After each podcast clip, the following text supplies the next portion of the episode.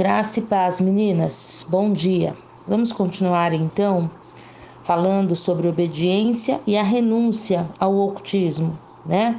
A autora falava ontem que ela se envolveu com uh, tabuleiros de feitiçaria, horóscopo, numerologia, meditação transcendental, entre outras coisas, hipnose.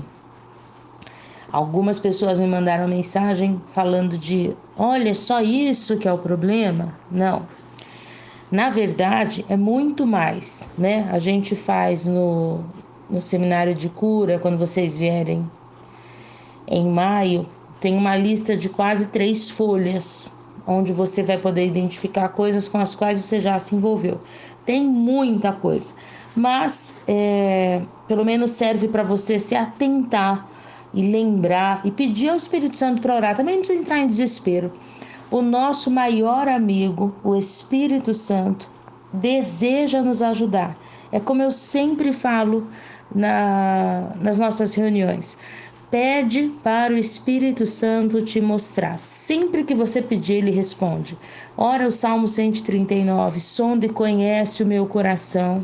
Abre lá o Salmo, se você não sabe orar. Eu sei que aqui tem pastoras, aqui tem 80% são mulheres daqui de Amparo da nossa igreja, mas nos outros 20% tem pastoras, tem gente que tem muito tempo de igreja, mas eu também tenho gente que está começando.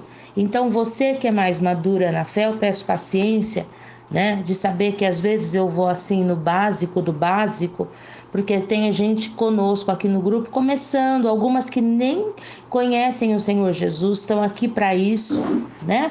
duas, três, outra que acabou de confessar Jesus e está começando a caminhada, outra, e, e, assim vai. Então, é uma classe, vamos colocar assim, é, heterogênea. Não é como um grupo de profetas que, que eu posso só citar as coisas e você sabe exatamente do que eu estou falando, que texto que é, onde que está, qual que é o significado disso, qual que foi a aplicação ontem, qual que é a aplicação para hoje. Eu estou até querendo fazer algo assim, aqui em Amparo. Aliás, eu vou começar sexta-feira. Estou querendo, não quero fazer, precisamos fazer. Depois de tudo que Deus nos falou, terça.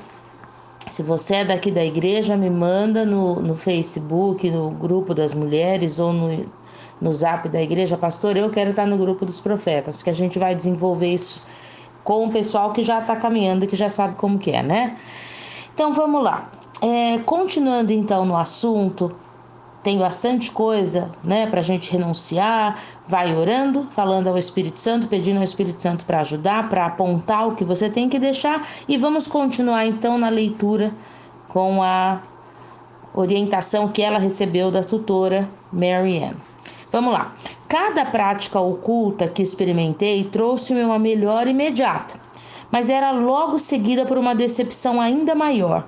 Nenhuma delas oferecia sustentação suficiente para manter-me por muito tempo. Contudo, eu estava tão desesperada, até mesmo por uma pausa temporária da dor, das emoções, do medo desmedido e do vazio que sugava minha vida, que aprofundei-me ainda mais. O que você quer dizer com renunciar meu envolvimento com o ocultismo? Perguntei a Marianne. Não me envolvi mais com o ocultismo desde que aceitei o Senhor Jesus. Isso é bom, mas deixe-me mostrar na palavra de Deus a seriedade do envolvimento com as coisas ocultas. A Bíblia diz, e agora ela vai citar Deuteronômio 18, versículos 10 e 12. Não permitam que se ache alguém entre vocês que queime em sacrifício o seu filho ou a sua filha, que pratique adivinhação ou se dedique à magia, ou faça presságios ou pratique feitiçaria, ou faça encantamentos, que seja médium, consulte os espíritos ou consulte os mortos. O Senhor tem repugnância por essas coisas e por quem as pratica. Deuteronômio 18, versículos 10 e 12. Você não precisa apenas parar de praticar estas coisas, ela continuou mas precisa renunciá-las perante o Senhor e expulsar os espíritos satânicos por trás delas, para que não tenham poder sobre sua vida. Eu não queria crer que o ocultismo fosse tão ruim assim, mas eu de fato cria que a Bíblia era a palavra de Deus. E se Deus disse que era errado, eu estava disposta a desligar-me de qualquer vínculo com aquilo. Então confessei e renunciei todo o meu envolvimento com o ocultismo, e Mary Ann orou por mim para que eu fosse livre de tudo isso. Enquanto ela orava, eu tive a nítida sensação como de uma descarga elétrica pulsando através da minha cabeça, garganta, peito, estômago e até mesmo de minhas mãos. Imediatamente senti como se tivesse sido livre de um aperto que não perceber estar lá antes. Eu senti minhas forças renovadas e desfrutei de um sentimento de paz, segurança, bem-estar que nunca experimentara antes. É, você possivelmente vai sentir uma melhora no corpo em algumas coisas, né? Quando a gente faz esses encontros de cura e libertação, como nós faremos em maio, é, nós renunciamos. Você vai fazendo particularmente, você vai, vai anotando tudo, né? E aí a gente faz o um momento da oração onde você vai renunciando. E a, os testemunhos são incríveis. Eu me lembro de uma moça que sofria com uma dor crônica nas costas há anos, anos. E orando por ela, eu tive uma visão aberta, que eu não vou falar aqui porque isso vai em tanto lugar, né? Mas enfim, eu tive uma visão do ser que estava nas costas dela.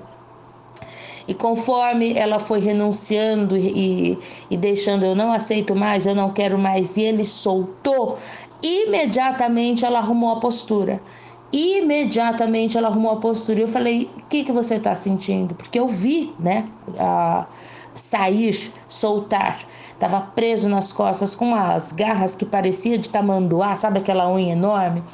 Então ela falou: eu não sei, eu tô sentindo um alívio, eu tava com uma dor nas costas, eu tenho, eu tomo remédio, eu faço isso, eu faço aquilo, e faço não sei o que, e não resolvia, e, e saiu. Eu falei, amém. E, e vai observando, né? Então eu fiquei de olho nela, porque também tem uma coisa.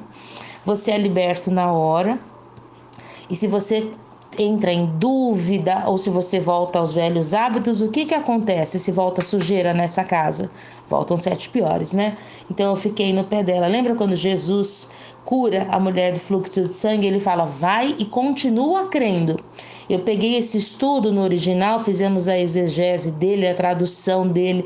Eu lembro que eu fiz numa terça pim que a gente ficou nesse texto quase uma hora só estudando o que, que Jesus estava dizendo, o que, que Jesus queria dizer com vai e continua crendo, ou seja, não dê lugar à dúvida para que você não perca, né? Também para o cego, a mesma, da mesma maneira, Jesus fala: continua crendo, ou seja, não dê lugar à dúvida, crê somente, crê somente, não dê espaço para dúvida. E ela foi realmente curada, foi liberta daquilo. Era algo que ela estava tentando resolver com remédio e não resolvia. Tinha um alívio pequeno, tinha um alívio momentâneo, um paliativo ali, uma distração, mas aquela dor estava frequente, voltava, ela vomitava, ela ficava deitada, ela deixava de trabalhar e era uma libertação. Era, e, e na libertação era uma uma, é, um tormento, né? Vou colocar assim, uma aflição, algo diabólico. E quando ela foi liberta, passou. Tinha uma outra que eu me lembro também que não dormia, sofria de insônia, de ficar acordada até quatro da manhã, dormir uma hora, duas horas, e só a base de remédio, mas com olheira, com falta de foco, com estresse altíssimo por conta da falta de sono. E na libertação, depois da libertação, passou a dormir a noite toda. Então, são, tô falando esses testemunhos para que você possa identificar em você, né? Situações que você pode estar debaixo de tormento. Me lembro de uma outra que tinha a dor de cabeça, enxaqueca crônica também passou na libertação, confessou, deixou, aquele que confessa e deixa alcança a misericórdia, e ela foi curada da enxaqueca crônica. Ela tinha dores de cabeça horríveis, de vomitar, de ficar, de ter que se trancar numa sala escura, de não aguentar um, um pio, né? E foi liberta, totalmente liberta. Teve outra moça também que sofria com infecção urinária, toda hora infecção urinária, toda hora infecção urinária. Eu já não sabia mais o que fazer, de onde que vinha isso. E eu vou te falar que eu reparei algo das mulheres, nas mulheres, né? É, vou deixar isso para falar aqui no seminário. O excesso de, de, o que tipo de pecado leva a essa constância de infecção urinária. Mas eu falo aqui. Alinhando-se para vencer. Ai, eu não vou começar, eu falei demais, já são 10 minutos. Amanhã eu continuo, tá bom? Fiquem na paz, vai anotando, tem o seu caderninho aí do lado, anota os textos, vai lá hoje, leia Deuteronômio e vai permitindo que o Espírito Santo vá fazendo essa faxina na nossa vida. Nós precisamos disso. Eu desejo, tenho certeza que você também, são nem nesse grupo, você estaria. Fica na paz em nome de Jesus. Mulheres de Amparo, me mandem uma mensagem se você quer estar na escola de profetas, subindo voos mais altos. Deus abençoe.